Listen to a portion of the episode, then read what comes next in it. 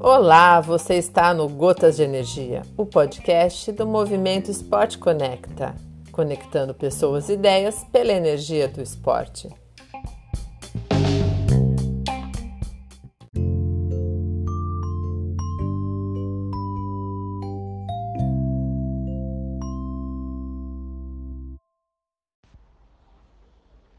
Alô, amigos. Bom dia, boa tarde, boa noite, seja em qualquer uma dessas situações que vocês se encontrem ao ouvirem nosso, pod nosso podcast. Sejam uma vez mais bem-vindos. Aqui, Ricardo de Moura, para falar sobre esporte de alto rendimento e seus desdobramentos na sociedade. A natação é uma viagem, uma jornada de aventuras, cheia de alegrias e desafios momentos fáceis e outros nem tanto. Um esporte que apresenta oportunidade para as crianças aprenderem a navegar por esses altos e baixos de maneira saudável e produtiva. E se prepararem para a vida. Aprender a nadar é conquistar uma pólice de seguro de vida. Dois terços do globo terrestre é coberto de água. Segundo a Sobrasa, Sociedade Brasileira de Salvamento, a cada uma hora e meia, um brasileiro morre afogado. O afogamento é a primeira causa de morte no país entre crianças de 4 até 4 anos de idade. Misturar diversão com trabalho e aprendizado é uma experiência incrível. Ter um professor que abrace a jornada com seus nadadores faz toda a diferença. O esporte ensina e marca para a vida toda.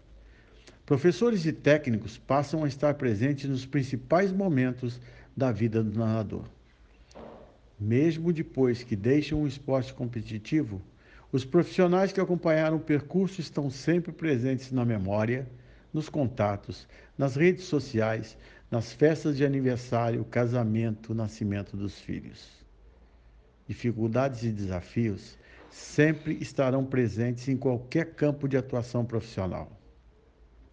Apesar das inúmeras mudanças ao longo dos anos, a valorização dos professores de aprendizagem ainda é um grande desafio, seja por razões de salário, reconhecimento, trabalho extraordinário e os desafios nas aulas e treinamentos.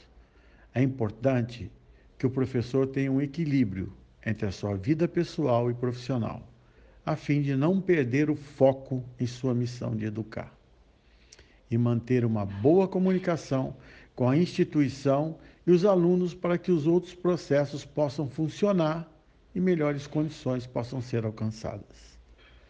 Não há campeões olímpicos de natação que não tenham passado pela aprendizagem.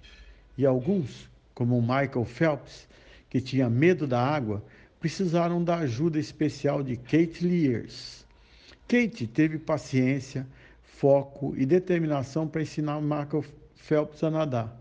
Se não houvesse Kate, provavelmente a natação não teria Phelps.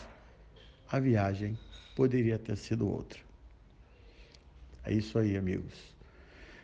As coisas vão se modificando, a sociedade vai aceitando umas coisas, as outras, e às vezes as próprias instituições esquecem de olhar para a sua base. Né? O trabalho de base, aquele trabalho fundamental que é importante hoje, não só para o esporte, como a natação hoje é uma pólice de seguro. Né?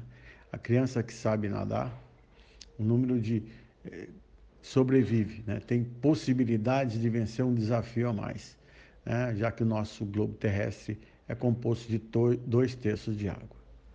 É, e, e, esses profissionais que, que tanto se dedicam né, na base, né, como a gente disse, não existem campeões olímpicos se não houvessem esses professores que deram os primeiros passos, né? ensinaram os primeiros passos. Fica aí, amigos, mais, uma, mais um, um tema né? para reflexão de todos. Espero que vocês tenham gostado. Grande abraço, fiquem bem, até a próxima.